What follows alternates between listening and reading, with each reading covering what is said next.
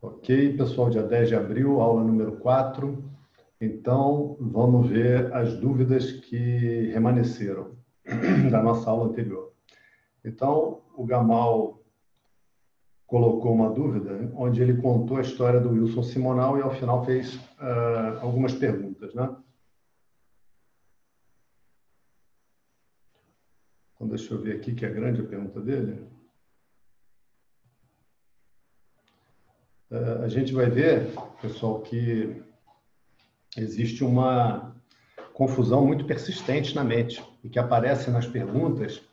E quando eu me referi, quando eu mencionei que o professor responde à dúvida, não responde à pergunta, foi examinando nesse caso justamente isso aqui. A gente pergunta um monte de coisa sobre a felicidade, porque na verdade a gente está em busca da causa da felicidade. Essa é a busca central da nossa vida. A coisa mais importante é a gente achar que a causa da felicidade é tal coisa. E aí, meu amigo, no momento que eu identifico que a causa da felicidade é aquela coisa, eu não tenho opção. A minha mente vai com toda a força, com toda a energia atrás daquilo. Então, uh, o cara se apaixona pela mulher, mas a mulher é casada. Irmão, mas se o cara está apaixonado, muito provavelmente ele vai atrás dessa pessoa, mesmo ela sendo casada, por exemplo. Né? Então, o, o Gamal coloca aqui, é, havia mencionado a questão da felicidade, da questão de posse, não ser, ele usa a palavra, referência para a felicidade. E a não posse caracterizar o caminho certo para a felicidade. Então, lembrando, nada disso foi falado. Tá? Isso aqui são resíduos que a gente tem na mente e quando a gente recebe o ensinamento, isso é revolvido. E a gente pensa sobre as coisas com a bagagem que a gente tem. Isso é inevitável. Né? Então, de novo, o que, que foi dito? Que a felicidade sou eu. Né? A felicidade sou eu. Assim como o calor integra a natureza do fogo. Não tem calor que ad... não tem fogo que adquira calor. Como é que o fogo faz para adquirir calor? Isso não existe. Essa preocupação, em sentido figurado é claro, não passa pela mente do fogo. OK? E aí o Gamal prossegue fala lá a história do Wilson Simonal, e vai falando, encontra o Carlos Imperial, tarará, racismo, uh, tarará. E aí aconteceu um monte de coisa boa com o Wilson Simonal, né? ele ganhou dinheiro, era, o pessoal que é mais novo era um sambista é, muito famoso e muito simpático, muito alegre, o Wilson Simonal era a figura da alegria. Tinha um sorriso, assim que você olhava, cara, que sorriso que, que esse cara tem. Né? Era um cara incrível mesmo, o Wilson Simonal. Então vale a pena quem não, quem não tem ideia de quem seja, dar uma olhadinha no YouTube, procurar, porque é uma figura muito interessante, talvez aí das figuras mais simpáticas que, que você tenha, que eu tenha lembrança. Né? Uh, e aí ele fala que chegou um momento que o Wilson Simonal perdeu tudo isso que ele conquistou porque foi perseguido pelo, pelo DOPS, na época lá da ditadura, alguém lá não gostou dele, e assim foi, né? Bom, aí ele pergunta assim, tenho refletido a questão da felicidade ser tirada por invejosos e traidores, pois as investidas desses tipos de pessoas são cruéis.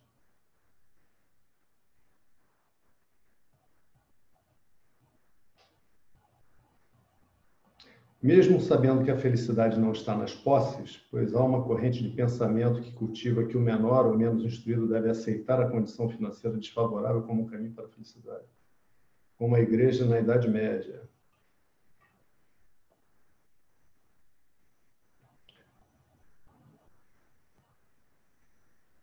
Bom, ok. Ele fala, fala, fala, fala, finalmente pergunta. As condições precárias seriam um prenúncio de uma elevação da mente para encontrar a felicidade? Não. Tá, pessoal? Vamos separar essas duas coisas. É, eu tenho que passar dificuldade para ser feliz, eu tenho que viver em privação para ser feliz, eu tenho que ter uma renda que mal é suficiente para atender as minhas necessidades? Não, não, não tem. Ah, uma coisa, relação com a outra, e isso não foi dito na aula, tá? Então, reforço aqui a sugestão para vocês de que assistam de novo a aula. Né? Isso não foi dito. A felicidade estará sempre sujeita à rejeição das posses? Não, não, não tem nada a ver uma coisa com a outra. Tá? O, o, o que acontece, o que a mente, vamos aproveitando essa palavra, rejeita, porque entendeu que, que não é assim, é a ideia de que ah, eu vou ganhar dinheiro, aí eu vou ser feliz. Essa ideia é rejeitada pela mente porque ela é falsa. Quando você vê que essa ideia é falsa, você rejeita a, a ideia do dinheiro como fonte de felicidade. Não que o dinheiro passe a ser uma coisa ruim que tem que ser evitada, que o dinheiro seja uma abominação. Isso não acontece. Isso não acontece. Tá? Inclusive, ah, existiram nas escrituras e, e, recentemente vários mestres que tinham dinheiro, que tinham elevada posição no governo, que eram respeitadíssimos, né? e, e, que ajudaram um monte de gente, fizeram obras, distribuíram dinheiro e tal. E o dinheiro nunca foi dono deles. Eles eram donos do dinheiro. Essa é a diferença. Quando o cara vira escravo do dinheiro, aí perdeu. Perdeu. Quando a gente vira escravo de alguma coisa, quando aquela coisa vai me fazer feliz, mulher, marido, filho, neto, seja lá o que for, identifiquei. Aqui vou por aqui, que aqui eu vou achar felicidade. Você está lascado. É questão de tempo. Tá? Então, não tem essa relação de pobreza com felicidade, isso não foi dito. Estou reforçando aqui porque foram várias as perguntas nesse sentido. Aí ele pergunta assim também: a traição será sempre companheira de quem trilha pela busca da felicidade? Bem, então, destrinchando a pergunta. Primeiro, essa, essa expressão que ele usa de trilhar o caminho da felicidade, a busca pela felicidade, a humanidade toda está fazendo isso. Tá? Cada um como pode, cada um como entende. O cara que está lá no Supremo Tribunal Federal soltando corrupto, soltando ladrão, trabalhando para que o país continue um chiqueiro de corrupção, levando dinheiro para caramba.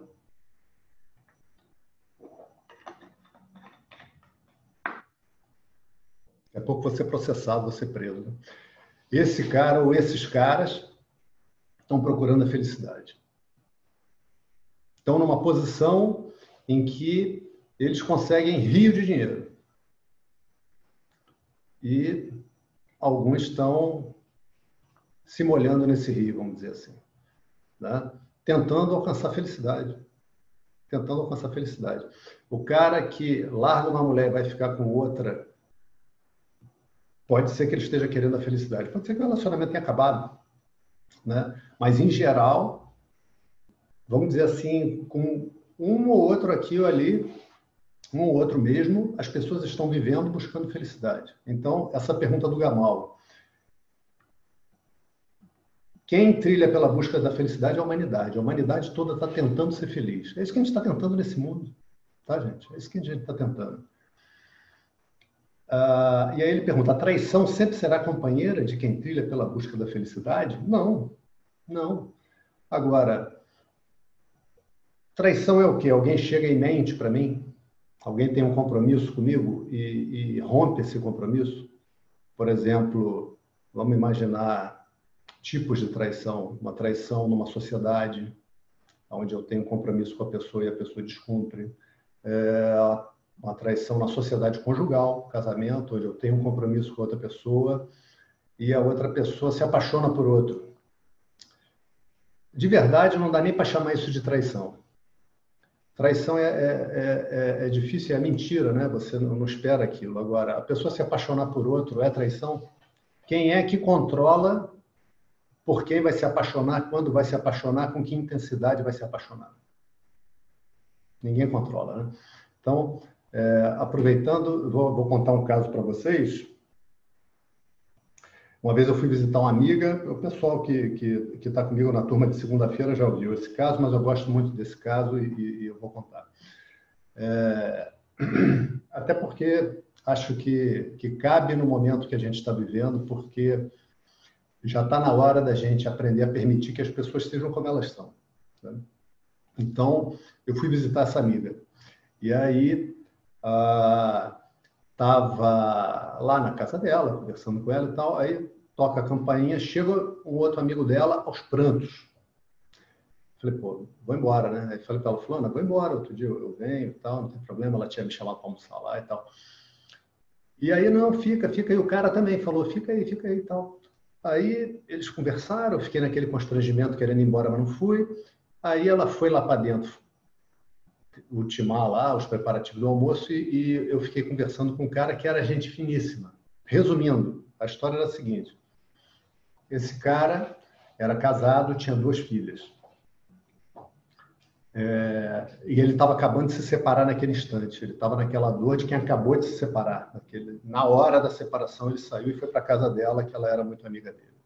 Só que é o seguinte: a separação era outra separação. Esse cara. Deu um barulhão aqui. Esse cara, um dia, foi, aqui em Niterói, isso, foi no, no médico ou no dentista, alguma coisa assim. Foi num, num edifício comercial aqui no centro de Niterói. Foi, pegou lá, recebeu o atendimento que, que precisava, e aí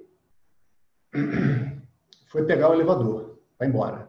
Pegou o elevador, está descendo, o elevador para em outro andar, entra um outro cidadão com farda da Marinha, e os dois se apaixonaram. Essa foi a situação. Então, o cara estava ali na minha frente, chorando, porque o companheiro foi embora. Esse cara que ele conheceu. Aí, aí já que o cara estava me contando aquilo, eu perguntei, né? Eu falei, mas, é, mas você era é, homossexual e tal? O cara, não. Na hora que aquele homem entrou no elevador, eu me apaixonei por ele. Olha que história, cara. E mais, e viveu com o cara quase 10 anos. E viveu muito bem. Aí o cara se apaixonou por outro.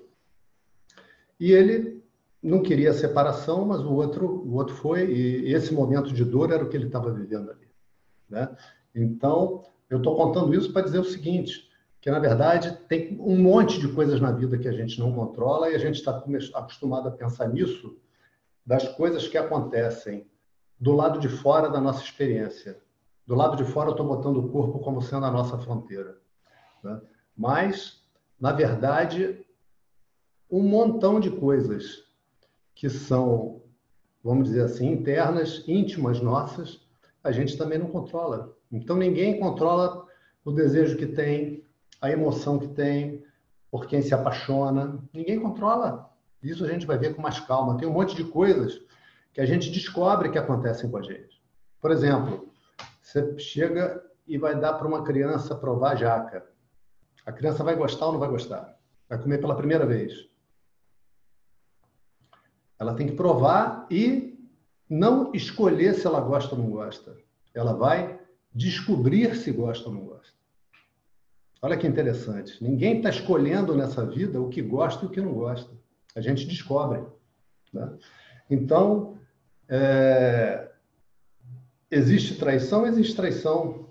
Né? A gente vai sempre ser traído? Não a gente vai também aprender a deixar de ser bobo. Eu não estou dizendo que ninguém foi bobo, tá? Em, em, em episódio nenhum. Mas, por exemplo, a gente vive num lugar cheio de malandro, cheio de ladrão.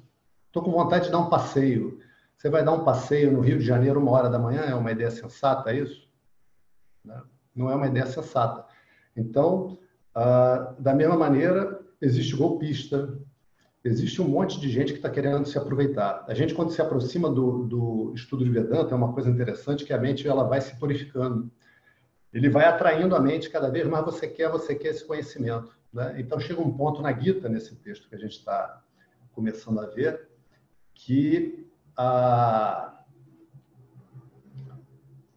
no capítulo 16 é dado um ensino, no capítulo 13, sobre a mente do mestre. Krishna mostra por dentro como funciona a mente do mestre. No capítulo 16, como funciona a mente do vagabundo, do bandido. Por quê? Porque para quem é honesto, para quem tem o desejo de receber esse conhecimento, pensar como bandido é uma coisa muito difícil. E tem hora que a gente tem que pensar como bandido para a gente se proteger deles, né? Senão você vai ficar ali igual um patinho. Né? Então, acontecem coisas que magoam a gente na vida. Isso é verdade, porque a gente tem a expectativa de que as coisas sejam de uma maneira. E, frequentemente, as coisas vão acontecer de uma outra maneira. Deixa eu administrar aqui, a gente já vai começar a aula. Chat, duas mensagens. Deixa eu ver aqui. Boa noite, boa noite.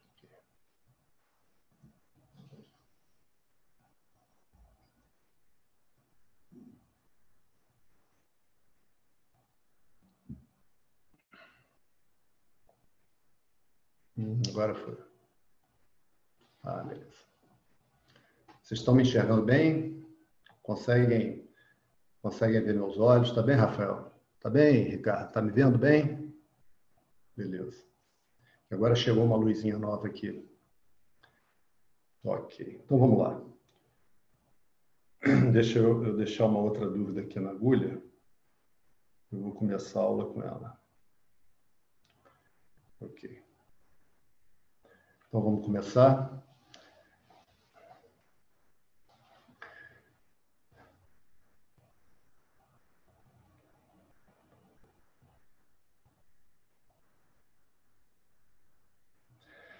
Om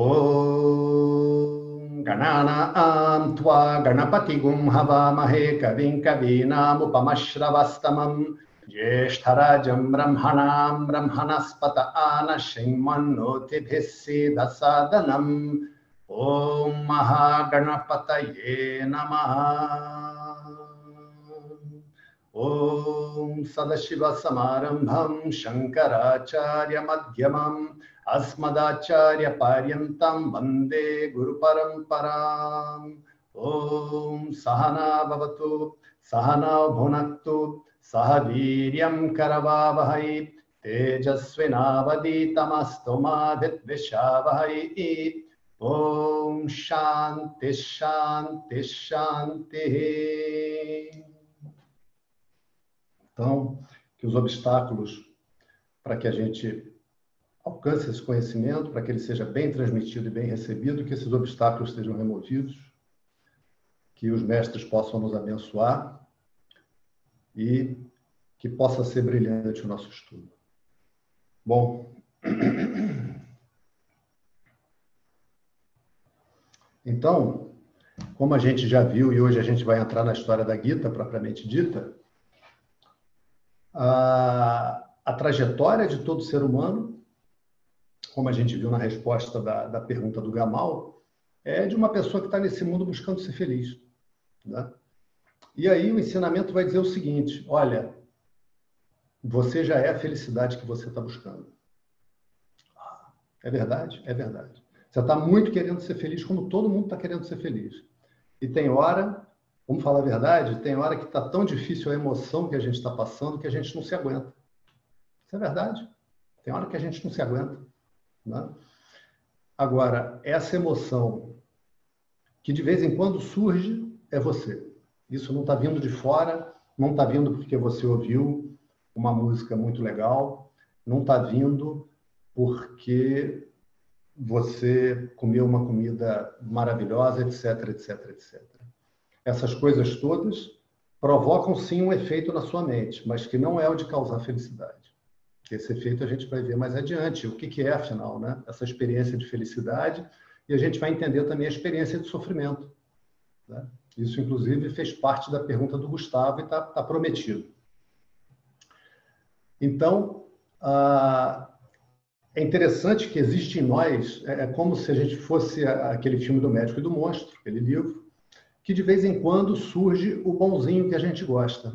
É aquilo que o Swami Dayananda chama de pleased self, ou seja, o eu agradado.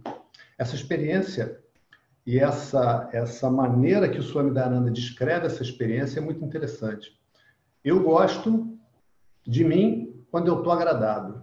Vamos examinar isso um pouquinho, só um pouquinho antes da gente entrar na Gita. Em que a situação é a seguinte: imagina que você está saindo da sua casa e aí passa na rua um amigo teu. Aí é sábado, você está com tempo, você conversa um pouco com aquele amigo e o cara fala: meu irmão, vou te contar uma coisa. E ele te conta um fato muito engraçado. E aí vocês dois riem, mas aquela risada que você se abandona na risada, né? que você esquece de todo o resto e só ri. Naquele momento você quá, quá, quá, quá, dobra, a barriga chega a se contrair na risada e é um momento tão gostoso, não é um momento tão bom. Esse eu, eu gosto.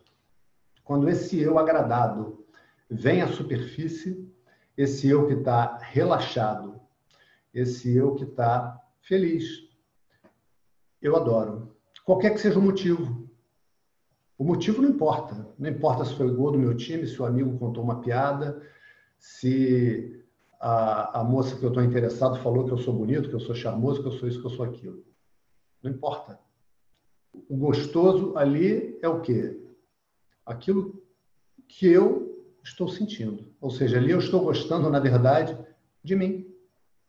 De mim. Tá? Daquela maneira que eu fico quando eu estou agradado, eu gosto. Né? Então, esse é o que o Swami Dayananda chama de o eu agradado, o pleased self. Né? E o reverso da moeda também é verdadeiro. Quando eu estou desagradado, eu não gosto. Né? Eu não gosto. Eu não gosto. Eu não gosto, por exemplo, quando o amigo chega e me conta uma coisa ruim. E aí, fulano, tudo bem? Não, não tudo bem, cara. Meu pai está com um problema dificílimo de saúde, está assim, está assado, e a gente está passando por situação financeira difícil. Pô, ele é teu amigo. Você não vai gostar de ouvir isso. Você quer que o amigo esteja bem. Né? Aquilo que ele está te dizendo não está te agradando. Né? Aquilo não agrada. Aí você sente aquela angústia, você fica triste, você fica preocupado. Né? É uma situação, puxa, de doença que eu vou fazer para ajudar? Eu posso fazer alguma coisa? Às vezes não há né, o que a gente possa fazer. Então, o que, que eu não gosto ali? Eu não gosto de como eu me sinto. Esse, esse eu desagradado, eu não gosto. Eu não gosto. Então, vocês reparem que existe uma maneira de descrever a resposta psicológica que a gente tem aos fenômenos do mundo, que é dividida em gostos e aversões. O eu agradado, ele aparece quando aquilo que eu gosto está acontecendo, aí eu estou agradado. O eu desagradado aparece quando está acontecendo aquilo que eu não gosto. Né? Você está lá, outro dia eu peguei um Uber. Fui lá para o Rio e peguei um Uber, antes da quarentena, desse negócio. E aí fui conversando com o motorista de Uber, que era gente finíssima. E o cara me falou o seguinte, que um dia estava em casa, casado 25 anos, sexta-feira, tinha trabalhado a semana inteira, ia ver um filme com a mulher e tal. A mulher virou para ele e falou assim: Amanhã de manhã eu vou me embora. Vou me separar de você. E o cara, 25 anos casado. E, e assim, aí, mas o que? Aí a mulher falou o que, que era, que não estava satisfeita, não sei o que, não sei o que e tal. Falou que ia embora. No dia seguinte, de manhã cedinho, a mulher pegou as coisas e, de fato, foi embora. E assim foi. E ele ficou dois anos em depressão, sem sair de casa. Passou dois anos sem botar o pé fora de casa. Amigos faziam compra e tal. Ele, ele não saía de casa. Ficou dois anos sem botar o pé no capacho da porta. Né? Então, evidentemente, é uma situação desagradável. É uma situação que contraria aquilo que a pessoa quer viver. Né? Então, aqui uh, tem um ponto-chave para a gente começar a se conhecer e para a gente examinar essa questão da felicidade. Que a gente vincula a nossa felicidade a acontecer aquilo que a gente gosta. Ou seja, a gente nutre a esperança, o desejo de que a vida vai se desenrolar conforme as coisas que eu gosto. As coisas que eu gosto vão acontecer e as coisas que eu não gosto não devem acontecer. Né? Só que o tempo todo a vida vai contrariar isso. Tá? O tempo todo a vida vai pegar essa ideia que eu tenho de como a vida deve ser e a vida vai fazer diferente. Para todo mundo. Para todo mundo. Então, o que, que vai acontecer amanhã, ninguém sabe. Ninguém sabe. Né? Então, uh, eu me lembro que teve uma vez que eu e meu irmão fomos surfar. Estava entrando uma ressaca, a gente pegou o carro, a gente estava lá em Guaba, a gente foi até Cabo Frio, todas as praias impossíveis, que a ressaca era enorme. Aí viemos vindo, viemos vindo, fomos Saquarema, Jaconé, não, não dava para entrar enorme. Aí tivemos a péssima ideia de surfar no canto de Maricá. E aí entramos nós dois, meu amigo, as ondas estavam, se olhava de fora, estavam surfáveis, estavam quebrando assim organizadamente, mas era uma coisa enorme, enorme. E aí, é, lá pelas tantas, acontece às vezes um fenômeno que o vento empurra uma onda junta na outra e forma o que chama de rainha, que vem uma onda com o dobro do tamanho. Aí você está posicionado aqui e as ondas estão quebrando aqui, né? Vem uma onda muito maior, ela vai quebrar lá atrás e vai, vai varrer todo mundo. Todo mundo era eu e meu irmão. Né? Sendo que eu tinha tentado pegar uma onda e estava mais para frente. E ele estava mais para trás, ele se safou. Aí eu fui, eu fui remando assim, subindo a parede da onda, a onda ia quebrar, né? Quando chegou lá em cima, eu falei, ah, consegui. Aí a onda fez assim comigo. Eu caí lá de cima. Aí, na, na, eu estava enganado, né? Mas na hora eu vi que eu ia morrer aquele dia, né? Eu falei, rapaz, não imaginei que eu fosse morrer esse dia, não imaginei que eu fosse morrer hoje. Aí tomei uma vaca uma coisa pavorosa que é você surfar a onda pelo lado errado, que você vai por baixo d'água, né? Uma coisa horrorosa. Aí, relaxando, procurando fazer mantra mentalmente lá, esperando a espuma e dissipando. Quando eu fui botando a cabecinha para fora para respirar, tinha outra onda quebrando aqui, ó, a 10 centímetros da minha cara. Quando, só foi o tempo de fechar a boca, não respirei. Falei, agora vou morrer. Enfim, não vou contar essa história toda Várias vezes ali eu pensei, é hoje que eu vou morrer, hoje que eu vou morrer, hoje que eu não morrer. Né? Então, de verdade, a gente nunca sabe. Né? De verdade, a gente nunca sabe. O meu script de surf aquele dia era pura diversão, exercício físico, sol, é, praia bonita, e, no entanto, foi quase morte. Quase morte. Chegou um momento que, no momento de oração, o mar me cuspiu. Essa, essa é a verdade, isso que aconteceu. Então, uma coisa precisa precisa a gente aproveitando para fazer a revisão de outra maneira, fica clara, né? Qual é a nossa estratégia de vida diante disso? Né? Qual é a nossa estratégia de vida? A gente, como tem a experiência de que quando acontece aquilo que eu gosto, eu tenho a experiência de felicidade, eu tenho lampejos, vislumbres de felicidade, a minha estratégia de vida passa a ser qual? Correr atrás, me esforçar por adquirir aquelas coisas aonde, pela minha experiência, eu vou tendo essa tal de felicidade.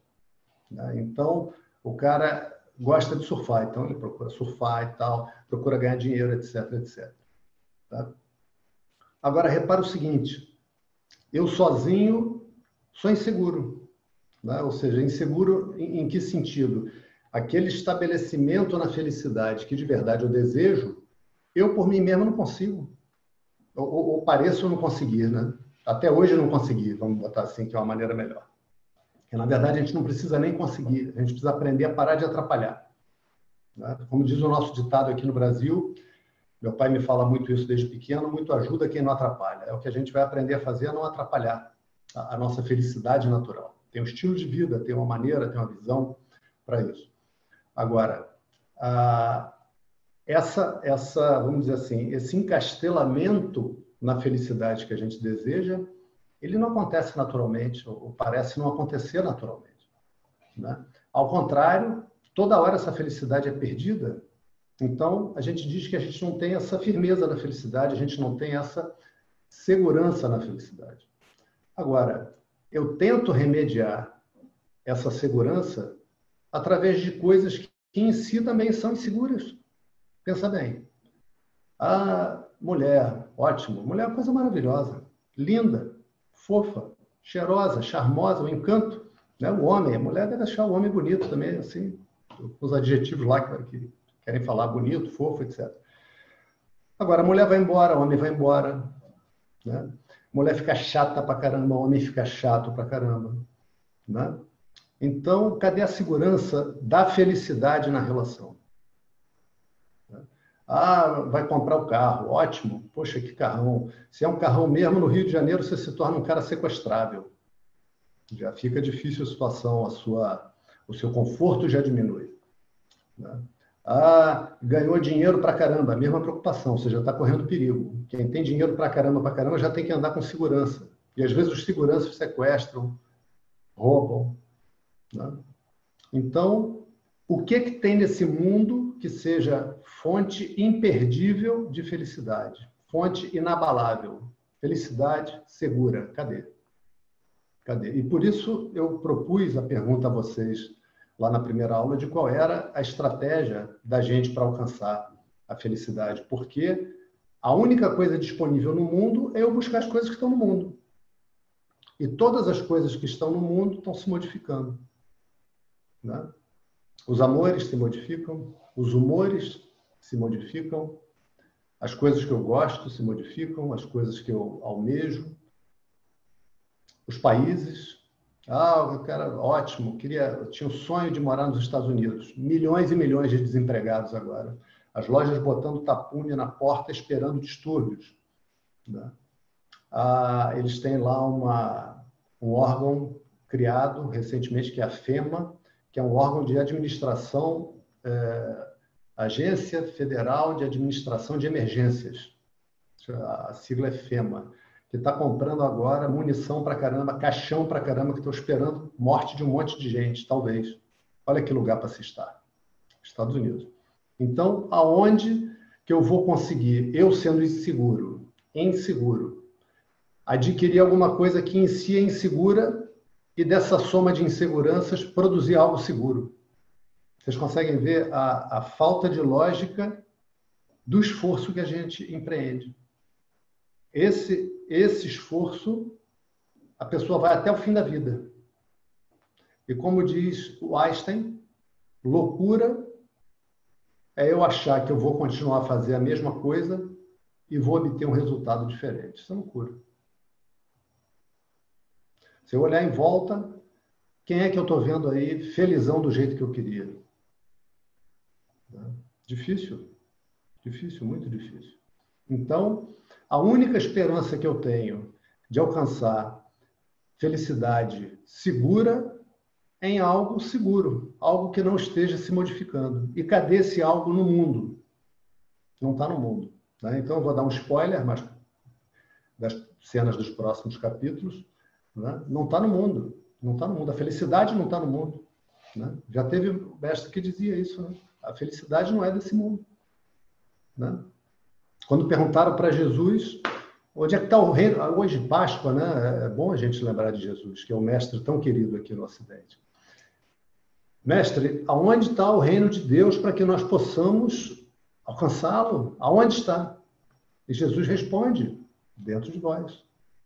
O que é o reino de Deus? É, é, essa, essa consideração antes da gente entrar na Gita, pessoal, é muito importante, porque por esse ensino, a gente não está arregimentando as pessoas para ir para o céu. Vou falar de novo. Não estamos preocupados em ir para o céu e ir para o paraíso. Não estamos prometendo, faça isso e você vai para o paraíso.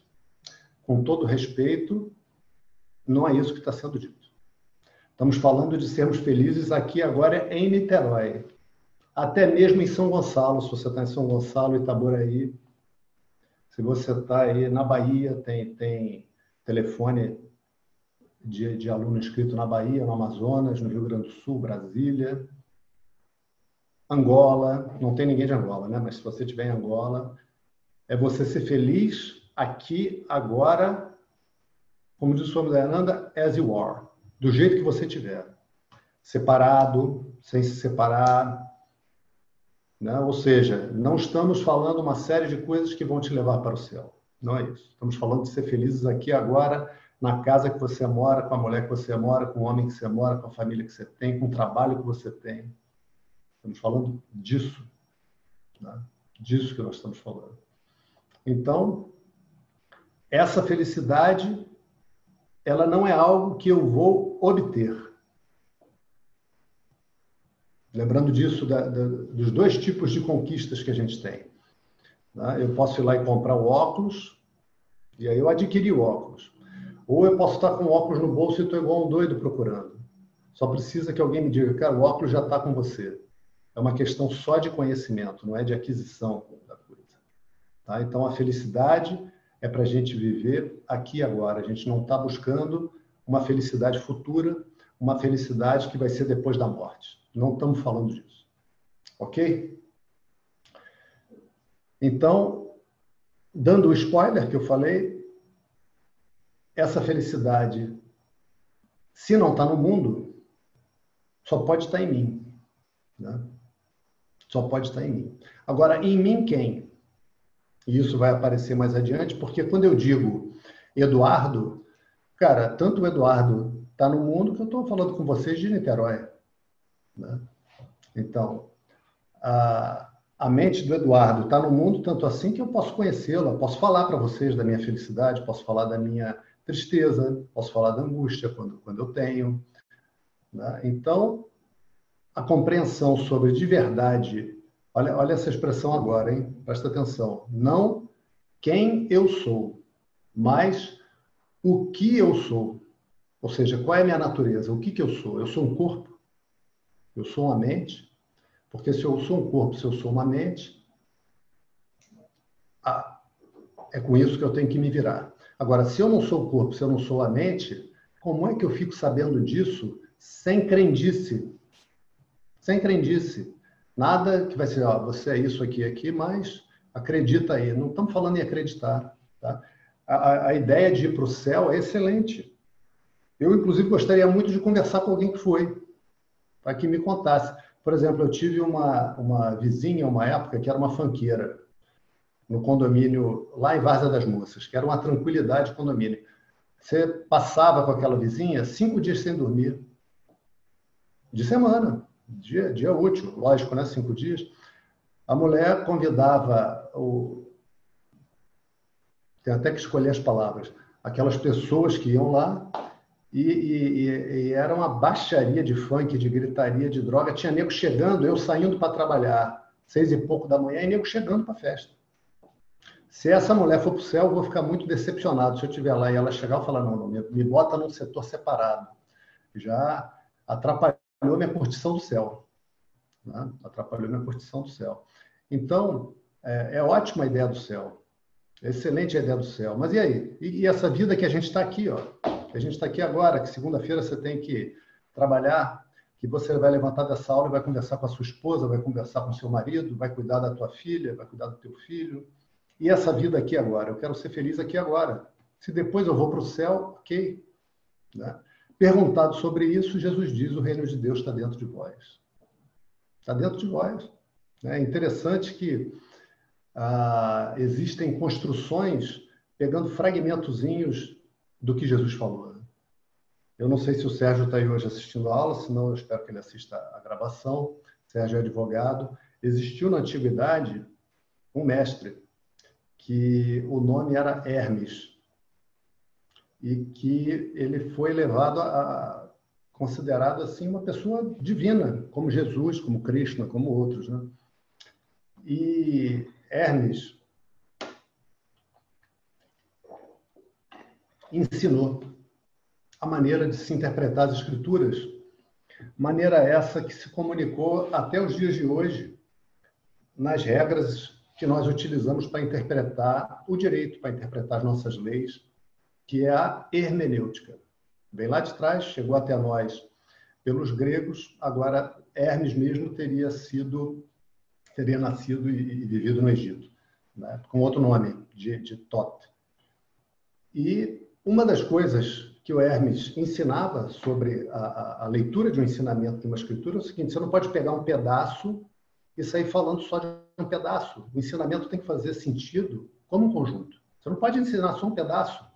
Porque pegando pedaço, pedaço, pedaço, você, você fala de qualquer coisa. Você dá qualquer direção que você queira. Então, existe aqui um sistema. Esse sistema faz sentido como um todo. Então, dentro desse sistema, Jesus diz: o reino de Deus está dentro de vós. E quando a gente pensa em reino de Deus, você imagina o que lá? Um baile funk? Talvez, né? Se a pessoa gostar. Você imagina pessoas na beira do lago com túnicas brancas, ouvindo música clássica e comendo uma comida que não engorda? Talvez, se você não quer engordar, se você gosta de música clássica, se você gosta de estar na natureza. Ou seja, a pessoa vai imaginar, vai associar a esse paraíso o quê? O pleased self, aquele ser agradado, aquelas circunstâncias que provocam em mim felicidade. Então, a ideia que a pessoa vai ter desse paraíso, desse céu, é um lugar onde estão as circunstâncias onde normalmente ela se vê feliz. Né? Mas a gente está falando de felicidade aqui e agora. Até porque, se eu for para o céu e lá vai ser um lugar feliz, a felicidade que eu vou ter no céu é a felicidade que eu tenho aqui. Né? Na verdade, felicidade é felicidade, a gente já viu isso. Né? Então, a a situação da Gita é uma situação de todos nós. A Gita tem um, um personagem central que é Arjuna. Arjuna era um príncipe, ele era filho do rei Pando. Pando era o rei e uh, era o rei na seguinte situação: o, o, o pai deles faleceu, o pai de Pando, e Pando era o segundo na linha de sucessão, por ordem de, de idade. Né? Ele não era o filho mais velho. Mas o filho mais velho, que era o Dhritarashtra, era cego. E, e não pode o rei ser cego. Né? Pelas escrituras, existe uma escritura daquilo que é certo, daquilo que é justo, que é o Dharma Shastra. E pelo Dharma Shastra, o rei não pode ser cego, não pode ser surdo, não pode ser mudo, não pode ser aleijado. Ele tem que ter o corpo com todas as suas faculdades funcionando. Como é que um rei aleijado vai liderar o exército numa batalha? Né? Como é que ele vai dar o exemplo de lutar? Como é que vai segurar uma arma na mão? Não vai poder. Como é que um rei surdo vai poder governar e, e ouvir, distribuir justiça ouvindo o que as pessoas têm a pedir. Não vai poder. Né? Um rei cego, como é que ele vai passar o, o reino em revista? Como é que ele vai poder, enfim, tomar as decisões sem ver o que está acontecendo? Ele vai apenas ter o relato. Então, o rei não podia ser cego. Então, Dhritarashtra não assume o trono. Quem assume o trono é seu irmão, Pando, que vem a ser o pai do nosso herói, pai do, do Arjuna, que foi um bom rei, um rei uh, competente, trabalhador, que se preocupou com o bem do povo, que distribuiu justiça, e o reino prosperou muito durante o período do seu governo. Enquanto ele teve no trono, ele tratou seu irmão Dhritarashtra como rei, mandou botar um outro trono para ele, uh, atribuiu funções a ele na medida em que aquela limitação física permitia tratou seus filhos da mesma maneira que os filhos dele, tiveram os mesmos mestres, receberam as mesmas disciplinas. Claro, nem todos aproveitaram igual, né? Como é na escola, né? Você bota aquele monte de aluno na mesma escola, alguns aproveitam mais. E é assim. Né? E, ah, entretanto, nunca Dhritarashtra conseguiu superar a decepção e o rancor que ele tinha por não haver assumido o trono. Ele tinha o desejo de ter sido coroado, e, no entanto, não foi. Né? E ele passou essa amargura, essa raiva, esse ressentimento para os seus filhos. E ele tinha 100 filhos. Você vê que o cara era cego, mas é, tinha funcionava bem, né? 100 filhos. E aí ah, o tempo todo ele instigava os filhos contra os filhos de Pando, que eram cinco, que eram os chamados Pandavas, que quer dizer os filhos de Panda. Né? E desde pequeno havia entre eles, desde pequenos, ah, muito conflito, muita briga, muito ciúme, muito falar por trás, uh, armar para o outro se dar mal em situações, isso acontecia direto. Né? Até que chegou um ponto em que Pando, Pando sempre botava panos quentes nessa situação com os filhos, entendia que havia o ressentimento do seu irmão, conversava com os filhos, conversava com a esposa sobre isso. Até que chegou um ponto que Pando decidiu que era hora dele se afastar do trono, porque ah, é comum e é a tradição que os reis recebam esse ensinamento também. Por isso que Arjuna recebeu e todos os reis recebiam. E Pando chegou num ponto que ele falou: Olha, eu já estou entrando na, na, fase final da minha vida. Daqui a pouco eu, eu vou morrer. Então eu já trabalhei, eu já servi como rei. Né? Então agora eu vou me retirar. Eu vou para a floresta, eu vou viver como um eremita, somente estudando, meditando, vou levar uma vida simples. Né? O meu tempo de reinado já deu, já deu, está esgotado. E aí, quem ia assumir o reino era o seu filho mais velho, porque quando acontece ah, do mais velho, no, no caso lá o Dhritarashtra era cego, ele não pôde assumir, assumiu Pando, a linhagem vai daí, não retorna para os filhos daquele cego, a linhagem vem daqui, é assim que é, que é a regra. Então, o filho mais velho de Pando se chamava Yudhishthira, né? ou Dharmaputra, filho do Dharma porque ele era versado na, nas escrituras de Dharma, era um cara extremamente justo, extremamente dedicado a, a, ao aprendizado e a auxiliar o pai. Todos esses príncipes tinham funções dentro do governo. Só que Dhritarashtra, quando soube que, na verdade, Pando ia botar o filho dele, porque era regra, né? já era o que ia acontecer, mas quando de verdade isso foi confirmado, ele tinha esperança que fosse o filho dele, já que ele não pôde ir, pelo menos fosse o filho dele. Ele tinha esse desejo, apesar de ser um desejo contrário à regra. Quando ele soube que ia ser o Yudhishthira, ele imediatamente começou a maquinar um plano para eliminar o, o Yudhishthira, mas de uma maneira que ele perdesse a coroa, não podia matar ele. Né? E aí o Yudhishthira tinha uma fraqueza. Sempre tem uma fraqueza, né? A fraqueza do Yudhishthira era a seguinte, ele gostava de jogo.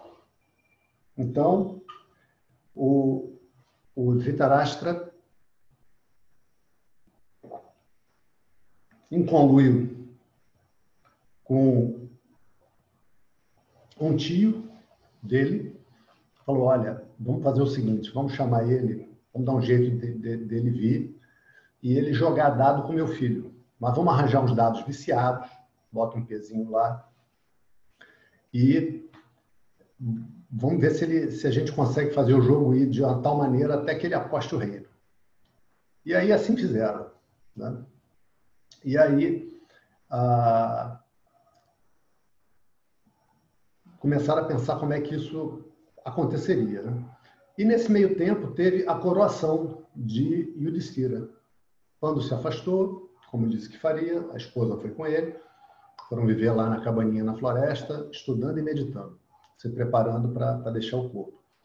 E Yudhishthira, então, ia ser coroado. Aí é costume, quando há a coroação de um rei, dele receber presentes dos reinos amigos, dos governos amigos, e dos nobres, e dos ricos, e dos comerciantes. E eles fazem um, um, um ritual, que é uma oração, onde se coloca, tem, tem um altar, não, não pequenininho como esse, né, um altar grande, e são feitos oferecimentos com mantras e tal, com hinos, e depois essa riqueza ela é distribuída para os pobres. Então, assim foi feito. E na, na organização da, da coroação, o filho de Dhritarashtra, que é o vilão da nossa história, que vai ser o Duryodhana, foi encarregado de fazer o registro, o recebimento e o registro dos presentes. E aí os reinos mandavam. não sei quantas carroças de joias. Aí ele, caramba, mas olha a joia que o cara está ganhando, meu irmão, não é possível, era para ser eu, era para ser tudo meu. O outro reino mandava cavalos de primeira qualidade. Olha os cavalos que o cara está ganhando, meu irmão, não é possível. E isso durou vários dias. Isso durou vários dias. Arjuna teve a missão de anunciar a coroação num reino que tinha no norte. O norte, onde é o Himalaia, né, na, na história, tinha um reino de uns seres que eram apareciam como homens, mas desapareciam também. Era meio assim, meio homem, meio fantasma. Então ninguém ia lá, porque quem, quem ia lá não voltava, meio que virava fantasma e tal. E aí Arjuna recebeu a missão de ir lá, de falar para aqueles seres que o Destira ia ser coroado se eles gostariam de dar um presente de, de para essa cerimônia, né, para o ritual. E Arjuna era muito famoso. Arjuna era um grande guerreiro. Ele era um grande dançarino.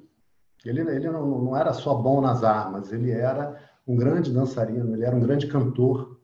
Arjuna ele era versado nas escrituras militares. Existe escritura Tipo, tem na China a arte da guerra, existe também uma escritura militar, que descreve como o exército é organizado, que descreve como a, as formações são organizadas, são as guildas, formação de tartaruga, formação disso e daquilo, e como transiciona de uma armação para outra, de uma, de uma formação para outra. E se o inimigo faz aquela formação, que você faz em resposta, como é que você penetra na formação do inimigo, tudo isso é estudado.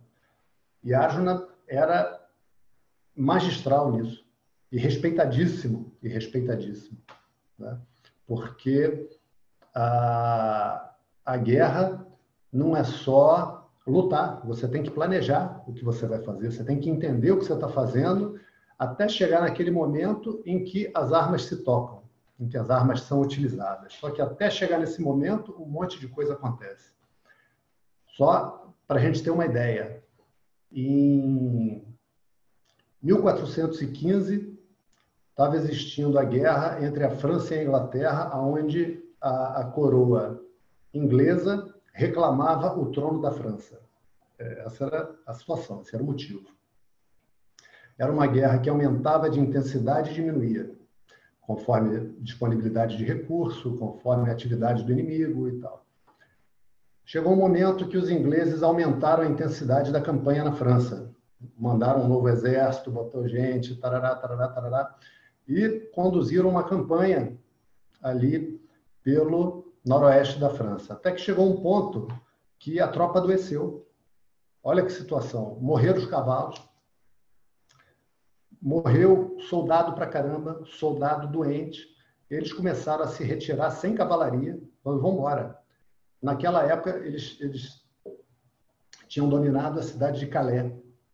Então, uh, iam em direção a Calais, só que indo muito lentamente, porque o exército estava doente, estava a pé, carregando o que podia, os homens se amparando mutuamente. Né? E aí os franceses cortaram a retirada do exército inglês e impediram que eles se retirassem para Calais. E o rei inglês era o Henrique V. Então, o, o exército inglês já estava extremamente enfraquecido. Os franceses, sabendo disso, começaram a chamar a pedir tropa dos nobres, e, e, vinha nobre com 600 soldados, vinha outro com mil, vinha outro com dois mil, com três mil. Então chegou num ponto que a situação era a seguinte: existiam 8 mil soldados ingleses, os cálculos variam, né, de 6 mil a 8 mil, e aproximadamente 30 mil franceses, e chegando mais francês, chegando gente, chegando gente. Aí o rei inglês assumiu posição num lugar chamado Azancourt, num lugar que era um aclive, arado, ia ter a plantação, aquilo foi arado, o tempo estava chuvoso, do lado era um bosque, do outro lado era outro bosque. Então, ele ficou no alto, os franceses só tinham aquela elevação para subir. Não tinha, não tinha outro acesso à posição dos ingleses. sei que viessem pela mata e aí viriam com muita dificuldade. Né? E aí o que é relatado é que com a combinação de chuva, aquele campo virou um lamaçal. O rei inglês então avançou um pouquinho seu exército. Eles tinham uns arcos longos que os franceses não tinham. E, e eles tinham colocado umas pedras marcando o campo. Então, quando os franceses chegaram numa distância, eles chegaram até a distância em que os franceses estavam no alcance dos arcos e começaram a disparar os franceses. Né? E aí os franceses, quando viram os ingleses avançando, acharam que os ingleses iam atacar, esperaram. Com muito mais tropa, os ingleses doentes, sem cavalo, sem cavalaria. Né? E o que aconteceu foi que, na verdade, os ingleses refizeram uma posição defensiva e começaram a, a fustigar os franceses com flecha. Os franceses então atacaram, né, vendo aquela situação, então vamos atacar. E aí o que foi descrito é o seguinte, que era uma distância que os franceses iam de coraça, naquela época, de armadura, com arma, mais ou menos aí de 30 a 35 quilos, cada uma, na lama, que quando os caras chegaram na linha inglesa, estavam exaustos, que mal conseguiam levantar a arma, porque ainda ia entrando lama na armadura, Vários caíram no lamaçal e morreram afogados na lama. Os franceses, vendo aquilo que era o recurso que eles tinham, mais homem, mandaram mais gente, mais gente, mais gente. Chegou um ponto que os franceses pisoteavam os próprios franceses e os que conseguiam chegar perto das linhas inglesas chegavam tão exaustos e no meio de tamanha confusão que eram somente abatidos.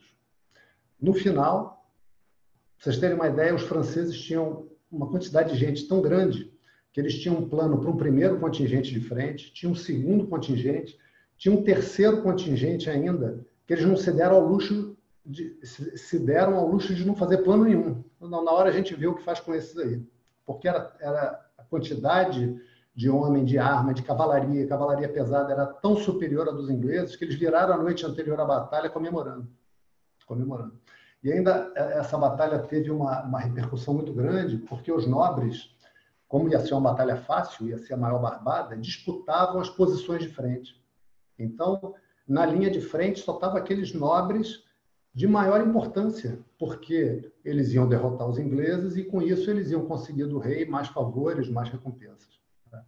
E o resultado foi que morreram 8 mil franceses e 100 ingleses, aproximadamente. Né? Olha que situação, pelo planejamento e não pela luta pela visão do campo de batalha e não pela luta. A batalha foi ganha antes de, da primeira flecha ser disparada. A batalha foi ganha no posicionamento. Quando os ingleses assumiram aquele posicionamento e os franceses aceitaram lutar ali, né? podiam não ter aceitado. Você vai lutar morro acima no, no lamaçal? Né? Eles podiam, não, cerca, deixa os caras morrer de fome. Mas não. Né? Então, Arjuna não faria isso.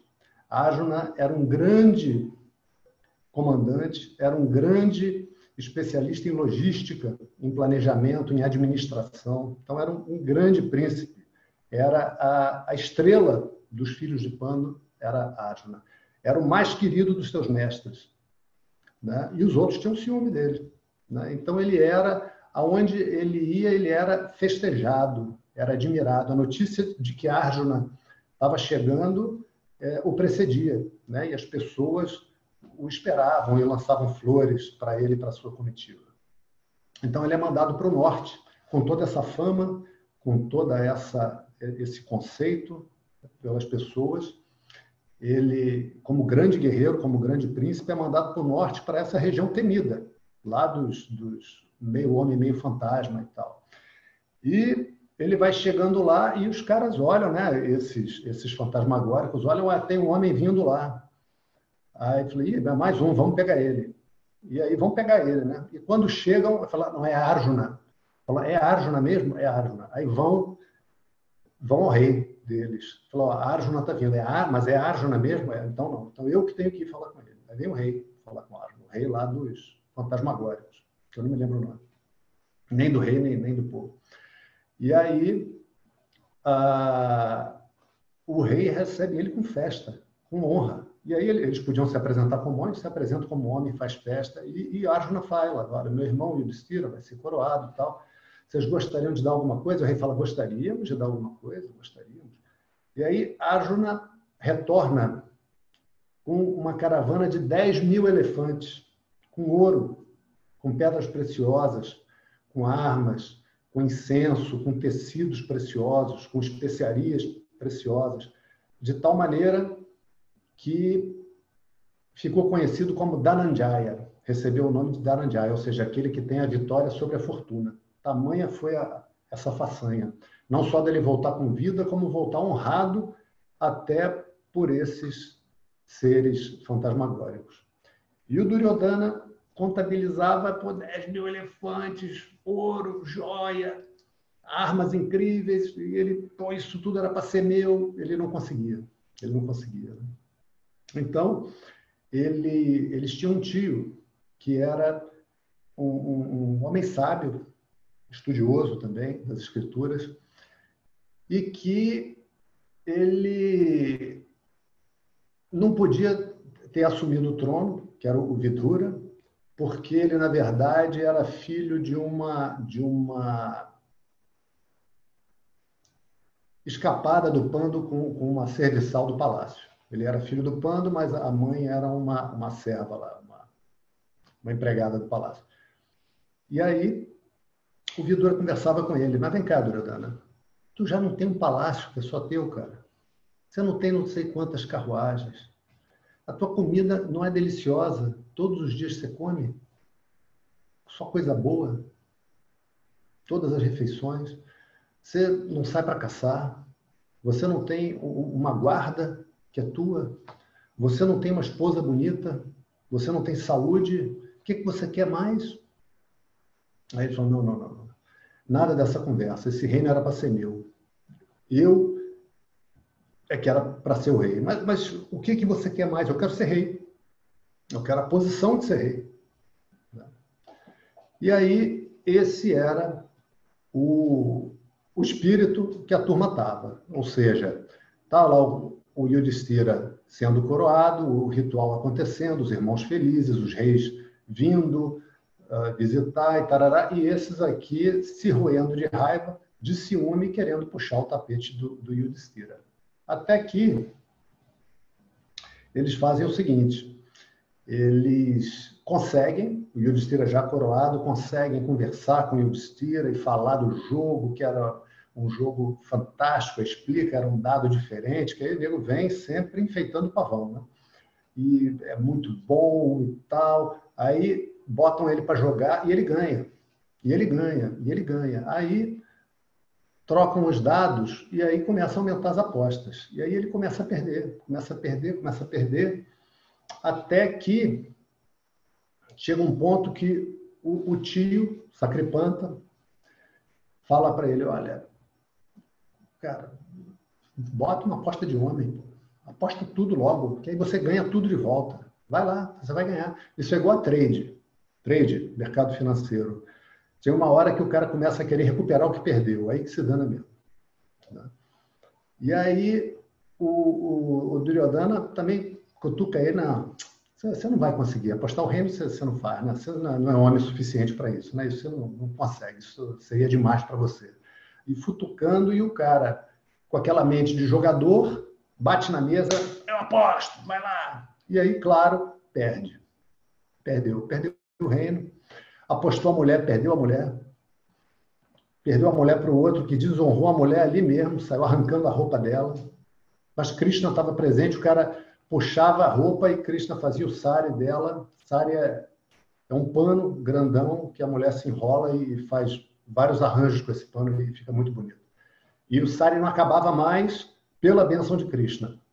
Né? E acabou que ela foi ali preservada daquela humilhação. Mas os irmãos ficaram com aquela raiva, né? o Yudhishthira, a Arjuna estava presente, estava todo mundo presente, ficaram aborrecidos com Yudhishthira e o reino foi perdido. Né? E aí foi decidido o seguinte pelos anciãos, pelo tio, pelo avô, o pai já tinha saído, pelos mestres que estavam ali, olha, você apostou o reino, cara, você perdeu. Como é que você aposta o reino? Você é o rei, como é que você aposta o reino? O teu dever é proteger o reino, você aposta. E vocês, os irmãos, como é que vocês deixam ele apostar como é que a gente não ia deixar? Ele é o irmão mais velho, ele é o rei e tal. Não interessa. Então a situação é a seguinte: vocês estão exilados por 12 anos. Vão passar 12 anos fora. Quando vocês voltarem, vocês voltam e assumem o reino de volta. 12 anos, só 12 anos. Aí o Duryodhana fala: não, não, não, não, não. Mais uma condição. Mais um ano eles vão viver ocultos em algum lugar. Se eles forem descobertos, eles vão ter que ficar de novo mais 12 anos e mais um ano ocultos. Ele achava que ia dar um jeito com espiões, com informantes, de descobrir aonde os pândavas estariam e dessa maneira fazer com que eles novamente ficassem 12 anos afastados. E aí eles vão e passam 12 anos na floresta. Ficam lá na floresta, né? E até que se cumprem os 12 anos. Aí eles vão para um determinado reino amigo lá, Virata, e ficam no palácio. Eles, o rei era amigo do pai deles, era amigo deles, falou, ah, vocês ficam aqui.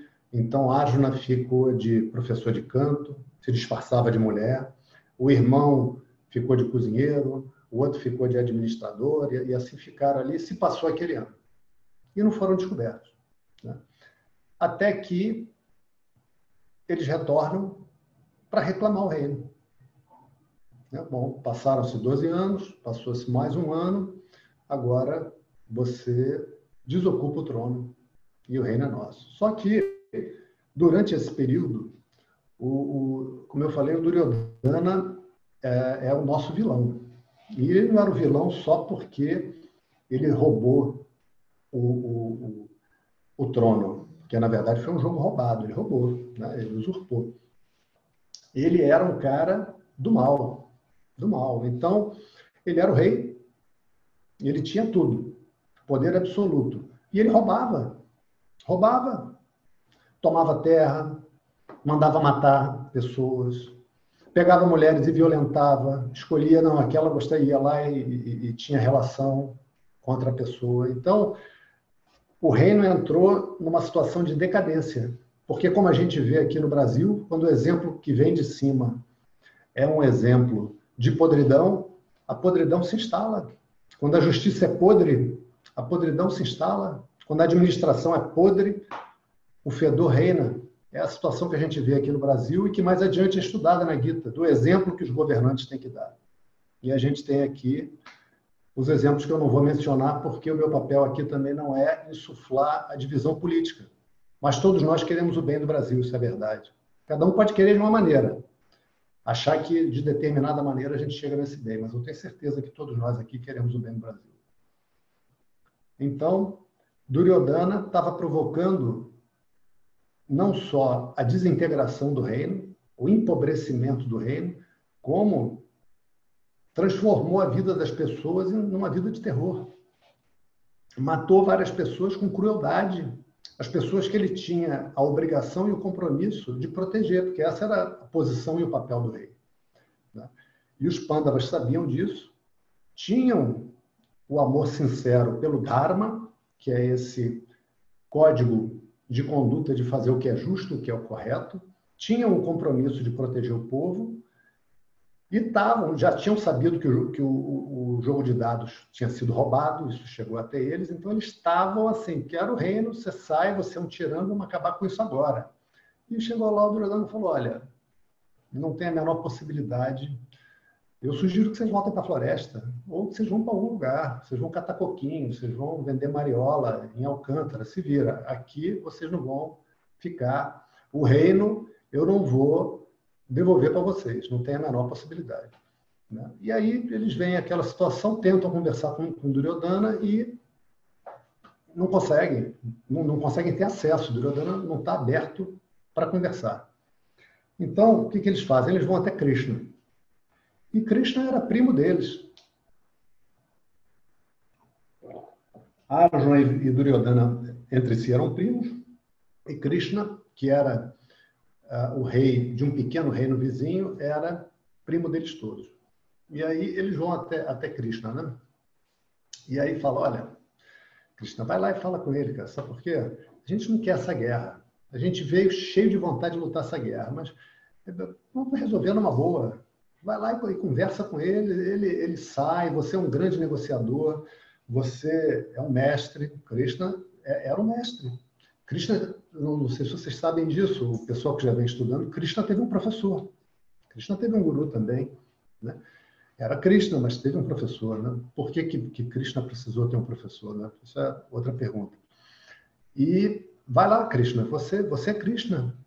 Vai lá e conversa com ele. Aí ele, Krishna foi. E Duryodhana recebeu Krishna, mas não, não, não arredava pé da, da, da sua posição. Aí Krishna falou: olha, faz o seguinte, pega o estado mais pobre do reino e dá para eles. Um estado. Um estado que tenha cinco distritos. Em Duryodhana não, não tem a menor possibilidade. Então, do estado mais pobre, pega o distrito mais pobre, que tenha cinco vilas, que eles eram cinco irmãos, e dá para eles. Não, nem pensar. Poxa, então faz o seguinte: pega uma vila que tenha cinco casas e dá para eles. Não, que da vila, do meu reino, nem pensar. Então dá uma casa com cinco quartos para eles. Uma casa, uma casa. Eles, eles, têm direito ao reino, isso foi, foi combinado. Dá uma casa com cinco quartos. Durodana, olha, não tem a menor possibilidade. A única maneira deles conseguirem alguma coisa aqui é me matando. Eu estando vivo, eles não vão ter nada aqui. É melhor eles irem embora. E foi a palavra definitiva dele. Krishna volta e fala: Olha, pessoal, o negócio é o seguinte: não arrumei nada, é, tá difícil. Ou vocês vão embora e deixam isso para lá, ou é guerra. Aí eles falam: ah, deixar para lá não tem a menor possibilidade, é guerra, é guerra. E aí o que acontecia era que Krishna era respeitadíssimo por todos. E todos, todo mundo sabia dessa tentativa de negociação e ao ponto que isso chegou. Ninguém duvidava da palavra de Krishna. Todo mundo sabia que o Duryodhana era um usurpador, todo mundo sabia que ele era um governante cruel, corrupto, que ele era assassino, que ele roubava das pessoas, que ele estabeleceu uma série de relações com base em favorecimentos, em corrupção, e como resultado disso tudo, nesse momento agora de crise, na verdade, uma série de pessoas já estavam comprometidas com ele. Uma série de pessoas em alta posição do reino e dos reinos vizinhos.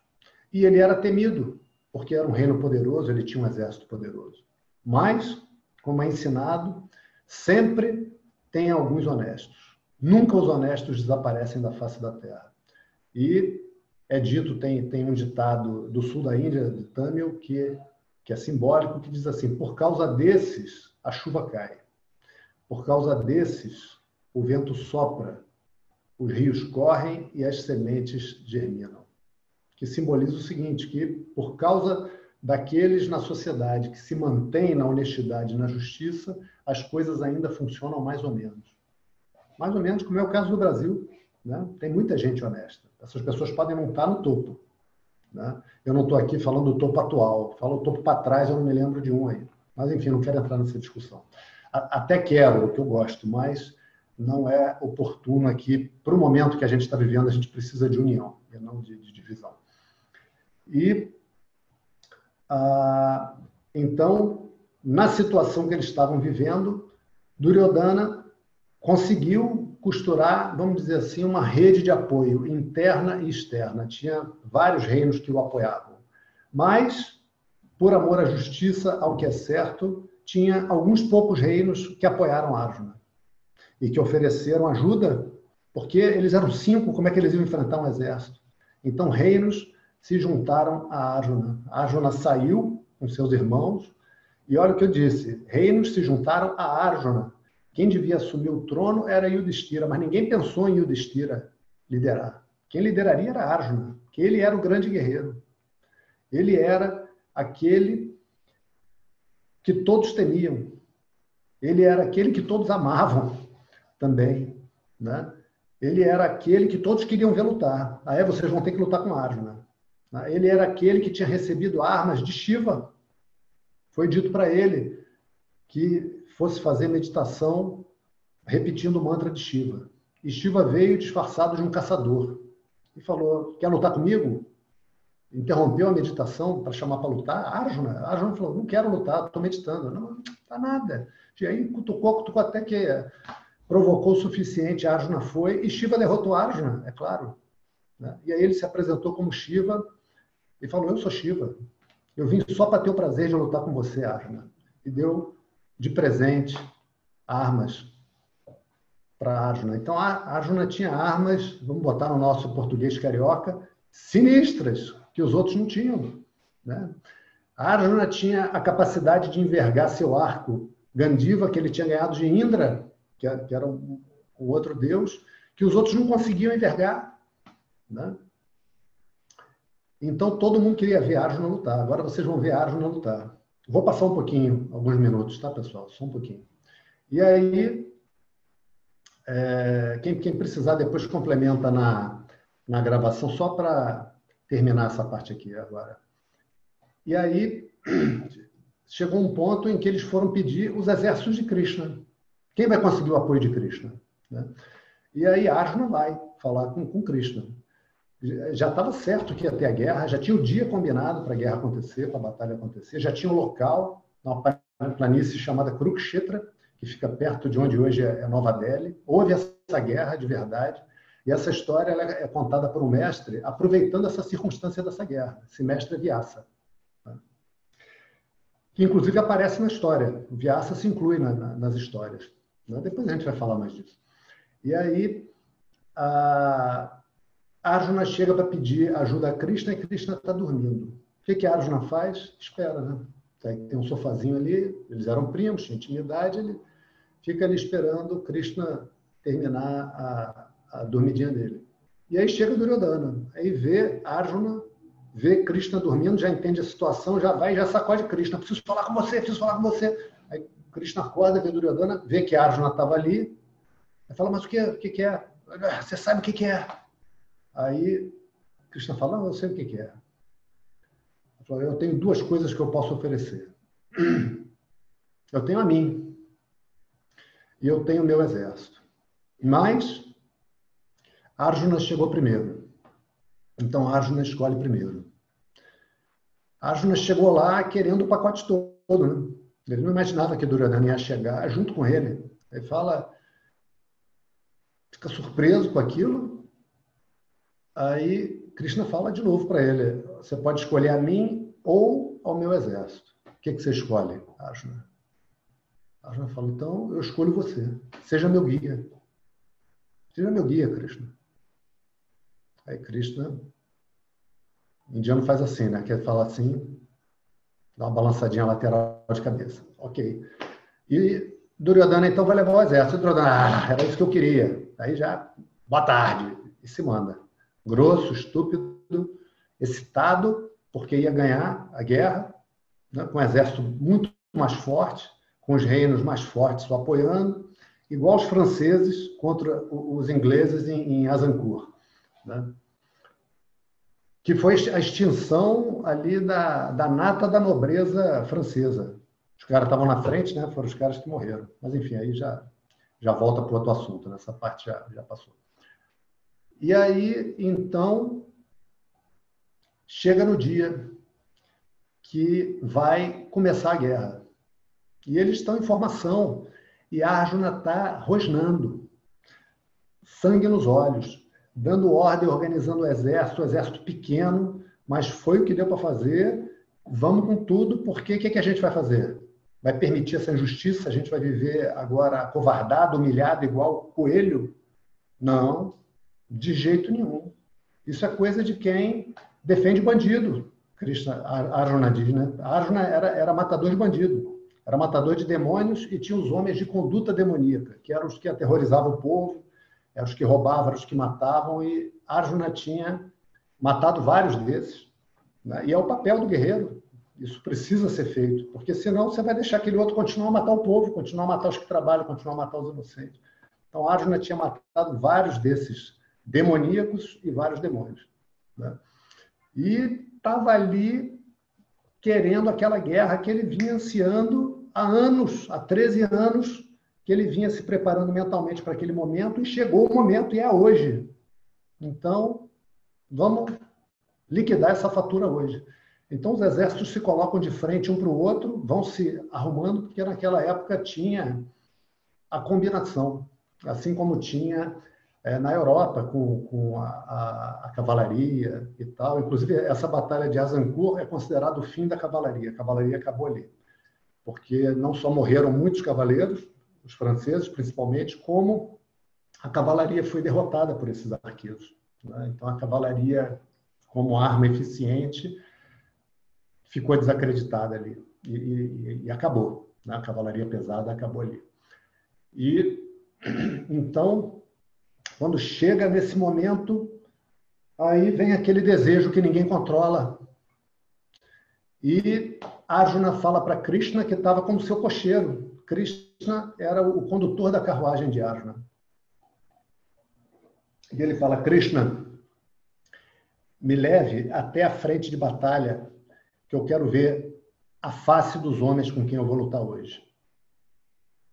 Os exércitos ainda estão se preparando, né?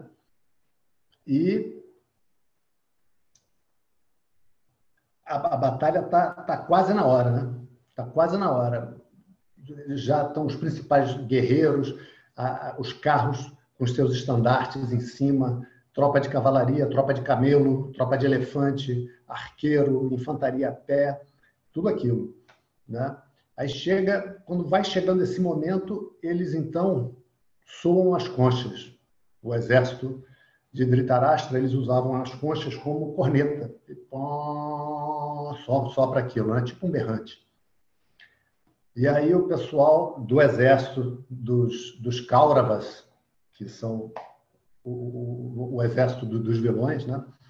dos caras maus, sobe aquela gritaria, né? Aquela, aquela raiva, aquela energia de batalha. Do lado de cá, Krishna então sopra sua concha. A concha de Krishna era uma concha que funcionava como abrigo de um demônio que Krishna matou no fundo do mar, que sequestrou o filho do guru dele. Então, quando ele conclui o aprendizado com o guru e ele pergunta: o que, que eu posso te dar de Dakshina? Porque os alunos dão coisas para os professores. Né? Ninguém recebe alguma coisa pelo Dharma sem dar algo em troca.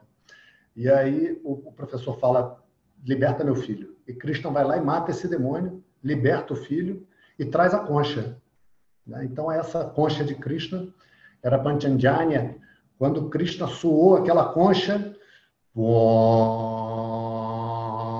dá aquele barulho enorme, profundo no campo de batalha, que queria dizer o seguinte: Krishna vai matar seu próximo inimigo.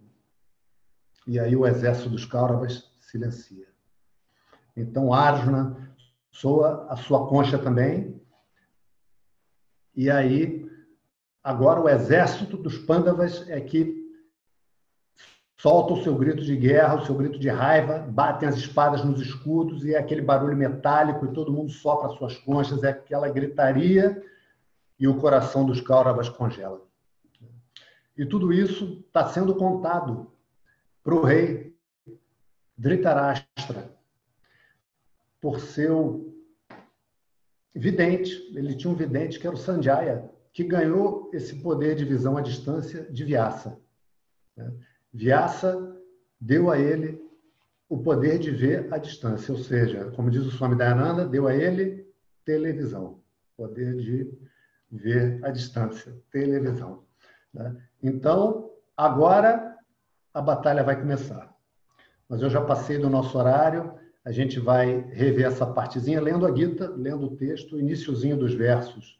Os primeiros a gente vai ler, depois eu não vou ler todos dessa parte, e a gente vai ver na próxima aula a continuação dessa história.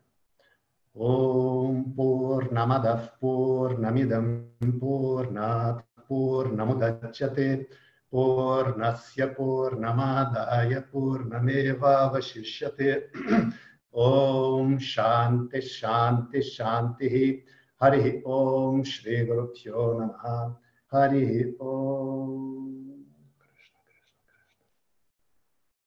Hoje eu vou lembrar de botar o fonezinho aqui. Eu vou pagar mico.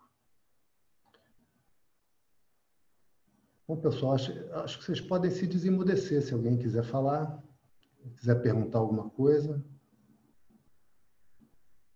Ainda estou com dúvida pendente aqui, mas vou deixar para falar a próxima aula. Última aula, ninguém ninguém perguntou nada da última aula para cá.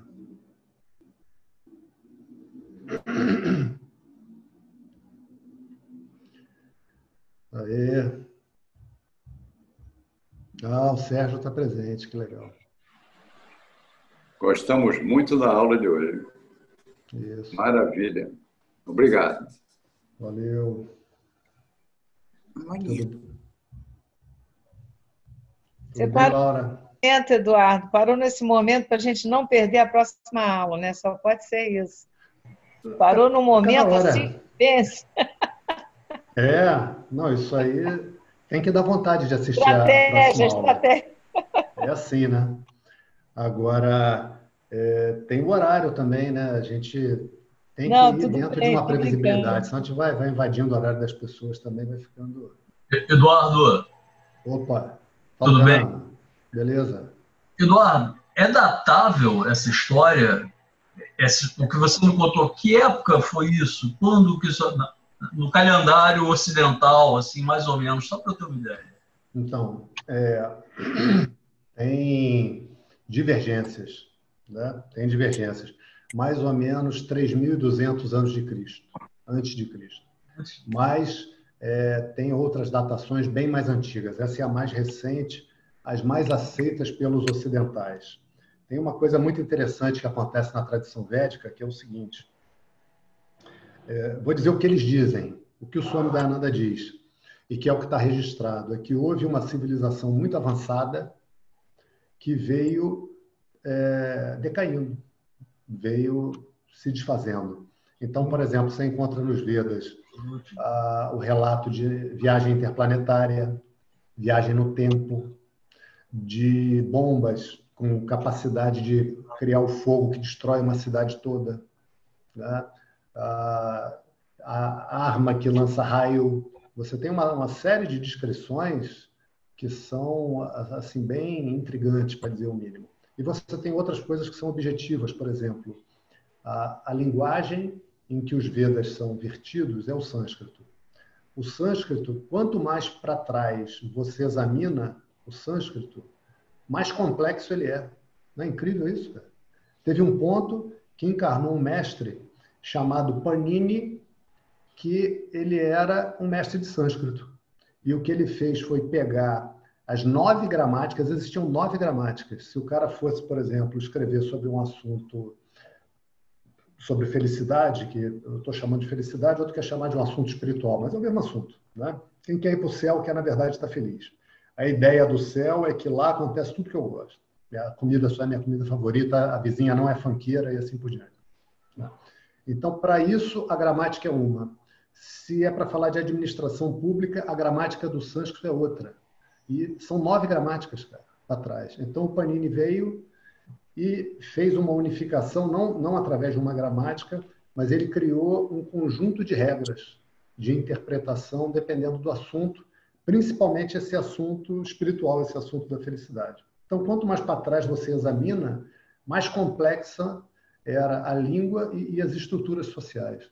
Né? Então, é, tem o, o, registro que, que, é feito na escritura em relação à Gita é muito antigo, muito antigo, muito antigo, tipo 50 mil anos. Os, os historiadores ocidentais não aceitam de jeito nenhum.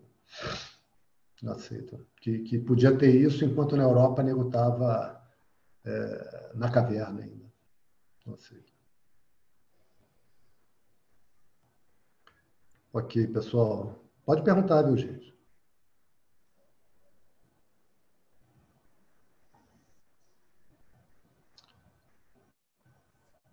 Então, beleza. Ninguém quer perguntar?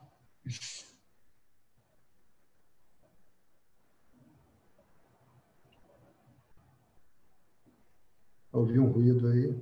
Beleza, então. Então, pessoal, nos encontramos na quarta-feira. Uma boa Páscoa para vocês. que vocês possam dar bastante carinho a quem está perto de vocês, possam ser atenciosos, porque a gente está num momento em que tudo de bom que a gente puder dar vai ajudar. Eu acho que a gente realmente está num momento em que muita coisa vai mudar de significado na face desse nosso mundo, sabe? A gente está num momento muito importante, muito importante. Tem muita coisa para acontecer. Então, é, vou contar uma história rapidinha para vocês. É, que teve Krishna, ele é um avatar de Vishnu. Depois a gente vai entrar nesses significados. E antes de Krishna teve um outro avatar, que foi Rama, cuja esposa foi sequestrada por um demônio, um bandidão. E aí o que, que acontece com os bandidões na, na história? Acontece o que tem que acontecer. Nego passa o rodo nos bandidos. É o que acontece nas histórias. E aí Rama vai para é, invadir Lanka. Não tem essa de ah, cometeu barbaridade e vai ficar tranquilinho com o pessoal com pena de bandido. Não tem pena de bandido nas escrituras. Bandido é tratado que nem bandido até que ele pare de ser bandido. Aí tudo bem, aí se para o tratamento de proteção que você tem que ter para proteger as pessoas. E aí, quando eles vão invadir Lanka, ele vai para onde hoje é o Sri Lanka, e, e, lá era a cidade dele, Ravana era o nome desse demônio, e lá leva a esposa de, de, de Rama e outras mulheres e fazia barbaridade. Né? Roubava, matava, enfim, bandido. E aí eles vão invadir. E aí eles invadem utilizando pedras flutuantes. Já viram pedras flutuantes? Hein, Fernando? Já viu pedras flutuantes? Não, né? É uma coisa interessante que é o seguinte, aí hoje acharam as pedras flutuantes. Depois vocês, não sei, eu, eu, eu posso pesquisar e botar para vocês se vocês tiverem interesse. Então tem uma coisa, duas coisas muito interessantes. Uma, que existem as pedras flutuantes, que são umas pedras que são de origem vulcânica e que elas, na verdade, são uma casca de pedra em que dentro tem ar ou gás lá da, da erupção e a pedra boia, a pedra que boia. Tem isso lá no sul da Índia, de, de verdade, isso aí você vê no YouTube e tal. Então eles foram eles foram, constru, eles foram construindo uma ponte até Lanka. E aí descreve essa ponte, o caminho que ela fazia, e hoje ela é fotografada por satélite. Hoje ela está submersa, mas você vai de barco e você vê, tem, tem pontos que são mais rasos, e que quando a água está clara, você vê a, a, a, ponte de, de Rama, como é chamada. Então o exército dele estava construindo aquela ponte para eles poderem atravessar e fazer a invasão, porque não dava para fazer de barco. A marinha do, do, do bandido lá, do, do, do, rei bandido, do Ravana, era muito forte. E aí eles estavam naquele esforço e pedra, e ele tinha um exército que era também dos Varanas, que era tipo uns homens meio macaco, descrito como homem meio macaco. Não é interessante isso? Que nem me descrevesse naquela época que tinha, tinha uns caras que eram meio um jeito assim de homem das cavernas, mais ou menos. E aí, é, no meio daquele esforço todo, tinha um esquilinho que vinha e colocava uma pedrinha. E corria de novo para o meio das plantas, vinha com outra pedrinha e colocava a pedrinha no meio. Né? E aí o, os soldados lá, pô, chuta esse esquilo daqui que está atrapalhando, não sei o que. Aí o cara vai e, o esquilo sai correndo e pula no, no, colo de Rama, né? Aí Rama fala, não, não, não, não, não. Não faz isso com o esquilo. O esquilo está fazendo o que ele pode. O que ele pode é pegar pedrinha por pedrinha. Né? Então, vamos deixar ele ajudar, porque todo mundo que quer ajudar tem o direito de ajudar. E aí Rama vai e faz um afago no esquilo. E, a partir daí, o esquilo ficou com aquela lista branca. Então, é dito na história né, que os esquilos têm essa lista branca por causa do afago de Rama, é o afago de Rama. Então, vamos ser que nem o esquilinho nessa situação. A gente não vai, cada um de nós sozinho, mudar o rumo do Brasil, muito menos do mundo. Mas a gente pode ajudar a nossa casa, ajudar com quem a gente estiver, com quem cruzar o nosso caminho, isso aí a gente pode fazer. Como é, fazer? Eduardo, é, eu, eu, eu, queria falar uma coisa que eu, que eu, que eu lembrei rapidamente hoje. É, a minha avó materna já morreu há muitos anos, mas ela era muito católica e ela ia amar essa, esse dia hoje da ressurreição de Jesus Cristo com a família toda em casa, sem comemorar, sem fazer churrasco, sem beber, sem, Aí eu lembrei dela, ela morreu há muitos anos, mas eu lembrei disso, que ela, poxa, acho que ela ia gostar de todo mundo em casa no dia da ressurreição de Jesus Cristo, nunca conseguiu que a família respeitasse isso, né? É. A ressurreição a gente vai curtir no domingo, né? Hoje é o dia da cruz mesmo. É. A ressurreição, ah. é, pois é. Não, hoje, não, hoje é a morte. É hoje que tinha que ficar em casa, é. é. Então vamos aproveitar essa Páscoa para a gente pensar bem, ajudar no que a gente puder. Tá bom, pessoal? Se alguém quiser falar, fica à vontade. Estou vendo que as pessoas estão saindo da sala. Boa noite. Também boa fiquem noite. à vontade. Tchau, gente. Boa noite. Um boa noite, obrigada. Um abraço, gente. Tchau, tchau. Valeu, Eduardo. Valeu. Um abraço. Eduardo, eu queria fazer uma pergunta. Opa, fala aí. É no, no começo você mencionou Hermes. Foi. Esse seria o Hermes Trimegisto? Sim. Ah, das sete leis herméticas. Sim. Você falou que ele deu origem aí à interpretação do direito. A hermenêutica. Você usou um, um termo que é o. Como é que é a leitura hermética? Foi isso que você disse, não? Hermenêutica. Hermenêutica. Hermenêutica é um conjunto de, de regras. Ah, vocês estão vendo ali? Eu não sei se vocês estão vendo o gurizinho de camisa verde, é meu netinho, ó, o Caiano ali. Ó. O meu o barbado é meu filho. Ó. E os outros são meu pai e minha mãe. Ali. Não sei se vocês conseguem ver. Bom, clica ali em cima no, na galeria, que aí aparecem os quadradinhos com as pessoas. Bom, para mim aparece, né? Para vocês, não sei. Bom, ah, mas então... lá, o Fernando. Lá com o Fernando, né? Isso, com o Fernando. Mas então o Hermes ele fez as regras de interpretação das, de, dos registros de, de ensino Como e é que, que é o nome? as leis. Como é que é o nome do, do neto que eu esqueci? É Caiano, né? Caiano. Caiano, é. Caiano. Sou eu, sou eu. Caiano. Então, esse era o Hermes, viu, senhor? Ah, legal. Eu tenho, é, me interessa muito nessa cultura. Porque porque quando a gente for interpretar qualquer ensino, se você pegar um farelinho só e quiser dizer que aquele farelo é o significado do ensino todo, necessariamente você vai corromper o ensino. Necessariamente. Porque senão o mestre não te entregue o ensino caudaloso, como ele entregou, volumoso. É volumoso porque é para a gente entender o que está sendo dito, não é à toa. É necessário que você tenha uma visão do sistema todo. Né? Uhum. E as pessoas pegam um pedacinho e acham que entendem um pedacinho e impõem esse pedacinho ao conjunto todo. E isso cria monstros. monstros. Mas é assim, é, é, é, o, é o que a humanidade tem que passar, isso não está errado. Mas dá para ter um entendimento melhor. Oi. Alô, alô, pode estourar a fila agora. Fala aí. Opa, tá me ouvindo? Tô, eu tô. Tá. Então, só queria deixar um abraço, assim, agradecer pela aula de hoje. Assim, a gente estava ansioso para entrar logo na, na, história do Arjuna e mandar um feliz aniversário para a Dona Rose e para o Bruno. Um abraço assim de, de, de Páscoa para todo mundo que está assistindo. Bruno, Mariane, um abração para vocês, Marco, aos amigos todos que estão assistindo aqui. Papai, mamãe, Breno, Luciana, fiquem todos com Deus. Obrigado aí, obrigado pela aula aí. Um abraço a todos. Vovó Rose, um beijo. Isso aí, pessoal. E quando é a próxima aula, Eduardo? Quarta-feira. Está muito longe. Eu acho que a gente podia fazer outra antes. Gostei. Tá bom. É, vamos, vamos avaliar. Eu vou, vou conversar com. Está curioso com a história. Com a equipe. É, não, mas a história. Vocês não viram nada. Essa história, ela é, cara, fantástica. Vocês vão ver que novela mexicana é Chapeuzinho Vermelho perto disso aqui. Vocês vão ver. Vocês vão ver.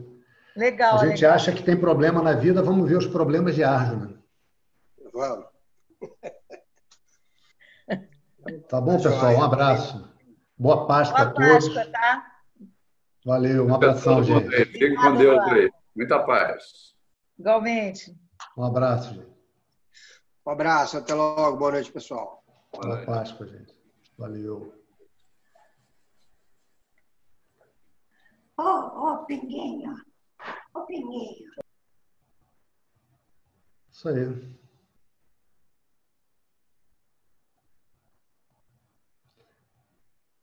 Abre o microfone. Olá, vovô Dudu! Olá! Vem cá, filho. Vem cá, vamos ver o vovô. Vem cá. Ele está ali, tá ali com o esfregão, Caiano. Vamos trazer aqui o esfregão. Depois eu vou contar as aventuras do Caiano com a vassoura. Eu vou fazer o seguinte, eu vou ligar para vocês no WhatsApp. Caiano e o esfregão. Tá bom? Eu, eu vou ligar no WhatsApp. Tá bom? Ok. Já, já. Tchau, tchau. É um galão esse Caiano, né? Ih, se aborreceu. Se aborreceu.